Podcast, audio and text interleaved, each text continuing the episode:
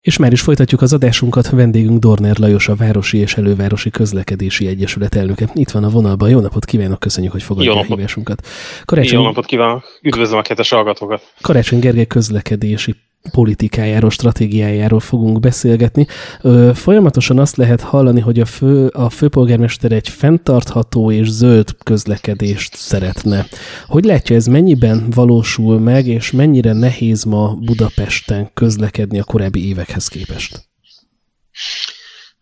Hát egyre inkább úgy érezzük, hogy ezek a szép mondatok inkább csak lózungok, és egyfajta biztos ismerik a kifejezést, politikai termék. Hát igazából csak azért mondják, mert szépen hangzik, de valójában nem ennek megfelelően cselekszenek. Ha részleteket nézzük, akkor mi az, ami a legnagyobb problémát okozza? Hiszen látunk más nyugat-európai városokat, ahol azért ugyanúgy bevezetnek különböző környezetkímélő programokat, adott esetben városrészekből tiltanak ki különböző besorolású autókat, de mégsem tűnik annyira káoszosnak, mint amit látunk mondjuk Budapest esetében. Nem lehet két várost egymással összehasonlítani a fekvése, a mérete, egyéb ö, okok miatt sem. Ö, maradjunk inkább Budapestnél. Az biztos, hogy a, a járvány és a járvány miatti intézkedések azért rendesen megborították az arányokat a közlekedésben. A közösségi közlekedésnek a Nimbus az, az erős csorbát szenvedett, ezért nagyon sokan inkább autóba ültek és amint véget ért a home office-nak az időszaka, ők megjelentek az utakon. És pont erre az időszakra esett az is, hogy elkezdték azokat a felújítási és építési munkálatokat, amelyeknek egy részét jobb szervezéssel hamarabb is el lehetett volna kezdeni, és akkor nem csúsztak volna össze. Szóval ez az egész igazából egy, egy ilyen szervezetlenség és gazdátlanság képét mutatja, aminek a, talán a hátterében inkább egyfajta tapasztalatlanság áll. Én azért nem gondolom, hogy, hogy szándékosan akarnának ilyet, ilyen helyzeteket előidézni. Egyszerűen belecsúsztak ebbe a helyzetbe, és hát sajnos számos kapkodó intézkedéssel próbálnak ebből kijönni, de sok esetben csak ront a helyzeten. Ugye Karácsony Gergely néhány nappal ezelőtt bejelentette, hogy a megnövekedett autós forgalom miatt felgyorsítják egyrészt a nagy beruházások menetét, megnyitnak több új útvonalat, amelyeken közlekedni lehet, és a sokszor bírált nagykörút esetében pedig kompromisszumot hoztak a kerékpársáv és az autós sáv esetében, és átalakítják a lámpa programot. Ezzel kapcsolatban aztán önök azt mondták, mondják, hogy ez a Budapest közösségi közlekedése végleges elvesztésé, elveszejtésének a napja. Miért gondolják ezt így?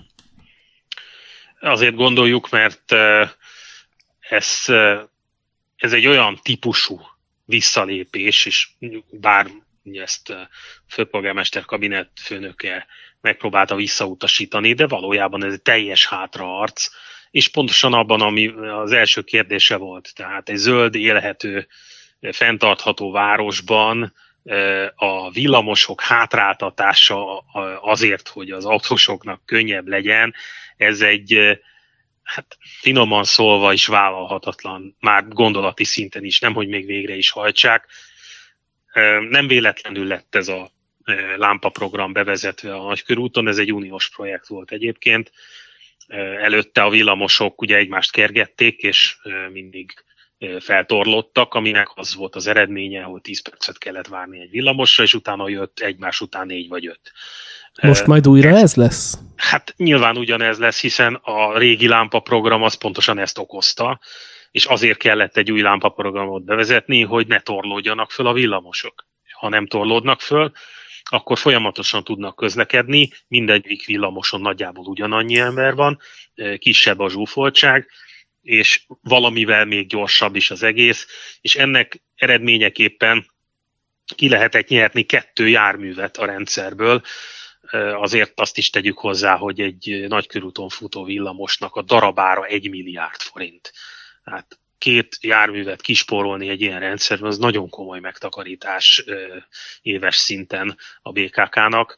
Hát ezt most sikerült minden létező módon a visszájára fordítani, tehát nem csak az utazóközönséget hozza ez sokkal rosszabb helyzetbe, hanem még a kasszát is megterheli.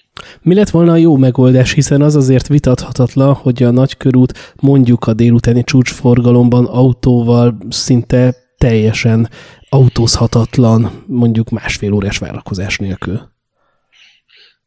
Minden olyan rendszer, amiben csak pontszerűen akarnak beavatkozni, az garantáltan össze fog omlani, hogyha nem az egész városra terjesztik ki az intézkedéseket. Tehát ha elkövetik azt a hibát, hogy valamilyen módon szűkületet hoznak létre a nagykörúton, és oda továbbra is ugyanannyi járművet engednek be, mint előtte, akkor annak az lesz az eredménye, amit látunk. El Ahhoz, lehetne terelni a forgalmat?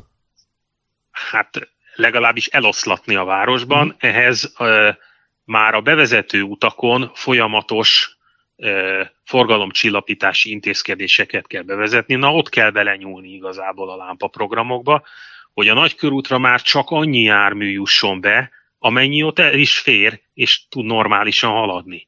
A létező legrosszabb dolog ugye a város közepén a dugóban állni és csinálni a büdöset. Ez mindenkinek rossz. Gazdaságilag, egészségileg, hát meg idegrendszerileg. Igen. És tehát ha már egyszer valaki bejutott a város belső részébe, akkor onnan gyorsan tudjon is távozni. Ehhez teljesen át kellene alakítani ugye a egészen Angyalföldig, vagy akár Óbudáig bele kell nyúlni nagyon sok helyen a forgalomtechnikába.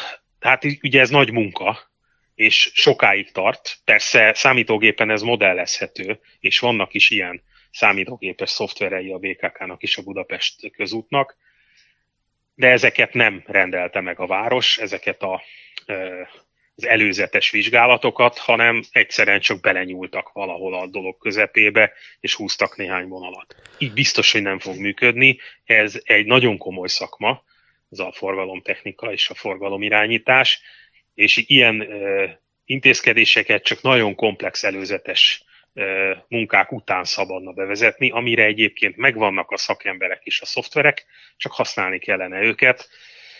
Tehát ha valaki megspórolja a munkát, akkor, akkor ez lesz az eredménye. A régi egyik kedves tanárom szokta mindig azt hangoztatni, hogy hamar munka ritkán jó. Hm.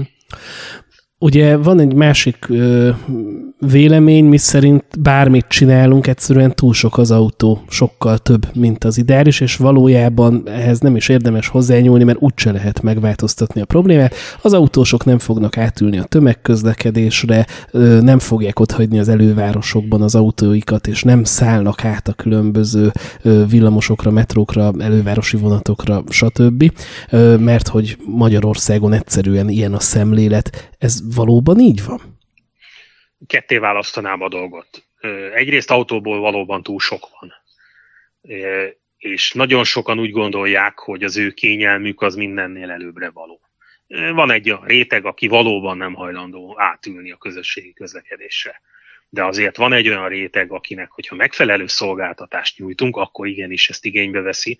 És az elmúlt évtizedekben számos ilyen fejlesztés sikerült véghez vinni, ahol drasztikus mértékben meg tudott nőni a, az utasforgalom, például elővárosi vasútvonalakon, és most már ott tartunk, hogy például Vác irányába már emeletes vonatokkal kell közlekedni, mert olyan sokan használják a vasutat. És azok jó, jó minőségű vonatok, azokon tehát, szoktam utazni tehát például. Igenis, tehát igenis lehet ilyet csinálni, sőt a, akár az Esztergomi vasútvonal, vagy a Székesfehérvári vasútvonal fejlesztéseit tudom ide hozni, ahol többszörösére növekedett az utasszám, és most már eh, a város belső részein levő vasútvonalakon, tehát a, a nagy pályaudvarok környékén van forgalmi dugó a vasúton, mert ennyire népszerűvé vált. Tehát igenis e, át lehet ültetni, ehhez beruházások kellenek, nyilván, jól kitalált fejlesztések, csak ez hosszú táv, hosszú idő, és ezt a politikusok nem mindig szokták szeretni, mert általában az ilyen beavatkozások esetén nem az adja át a vagy nem az vágja át a szalagot, akinél elindult a beruházás, hanem majd az utódja, és ezt a, mert hogy ezek évtizedes távlatok sok esetben, amiket folyamatosan kell csinálni, jelenleg is zajlik egy csomó munka, meg tervezés is, de hát aki rövid távra tervez, azt nem érdeklik ezek a megoldások, és gyorsan szeretne túljutni a problémán. Mind azt látható, a, a gyors megoldások nem vezetnek eredményre. Ilyen gyors megoldásnak tartja például a körúton a biciklis sávnak a kialakítását? Ez is ebbe a kategóriába tartozik, és utána ezt még sikerült fokozni, amikor a felháborodás hatására részben felvezették a járdára a, a biciklisávokat, balesetveszélyes helyzeteket előidézve, és ezt nem is használják a kerékpárosok pontosan ezért. Tehát még rontani a helyzeten azzal, hogy akkor a nagy sebességgel érkező kerékpárosokat a gyalogosok közé űzni. Ebből látszik, hogy itt szakmaiságról nem beszélhetünk, csak ilyen adhok politikai intézkedésekről, amivel bizonyos rétegeknek vélt előnyt szeretnének juttatni, nem biztos, hogy sikerül, és ugye ezek politikai ígéretek miatt ezeket be kell váltani, és amikor kiderül, hogy ezzel más rétegeknek érdeksérelmet okoznak, akkor megpróbálják toldozni, fordozni a dolgot, de a végén sikerül mindenkit magukra haragítaniuk, mert most már nem csak az autósok, most, hanem most már a kerékpárosok és a közösségi közlekedőknek is problémájuk van ezzel, ezekkel a megoldásokkal, tehát igazából kellene elővenni egy fehér papírt, és ezt az egészet újra gondolni nem vagyunk abba biztosak, hogy ugyanezekkel a szereplőkkel. Újra lehet még gondolni, illetve a kérdésem második fele, hogy mi most Budapest közlekedése szempontjából a legfontosabb ilyen stratégiai kérdés, melyek azok a területek, ahol először rendet kellene tenni? Mi továbbra is azt gondoljuk, hogy a, a döntő rész az a közösségi közlekedésnek az ügye. Ennek a finanszírozását és a, a ennek a fejlesztését kell megoldani, és ennek a fejlesztését kell előtérbe helyezni, mert a, akárki akármit mond, jelenleg azért a modál split bőven 50% fölött van még mindig Budapesten, még a járvány ellenére is, és ugye itt vannak még a tartalékok is. Ha azt szeretnénk, hogy ne legyen annyi dugó, akkor bizony az autósok egy részét át kell ültetni, ahhoz befektetni kell, beruházni kell. Ilyen sok embert ekkora távolságokon nem lehet kerékpárral, és még autóval sem elvinni. Csak és kizárólag a közösségi közlekedés jelenthet itt megoldást.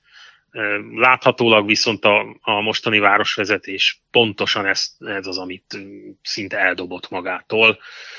A fejlesztéseket leállították, még a tervezéseket is részben átadták az államnak, részben leállították azokat és mint látható, hiába a döntő többség például a nagykörúton a villamossal közlekedik, vélt, hibásan vélt politikai érdekek miatt most már az ő kárukra is döntéseket hoznak.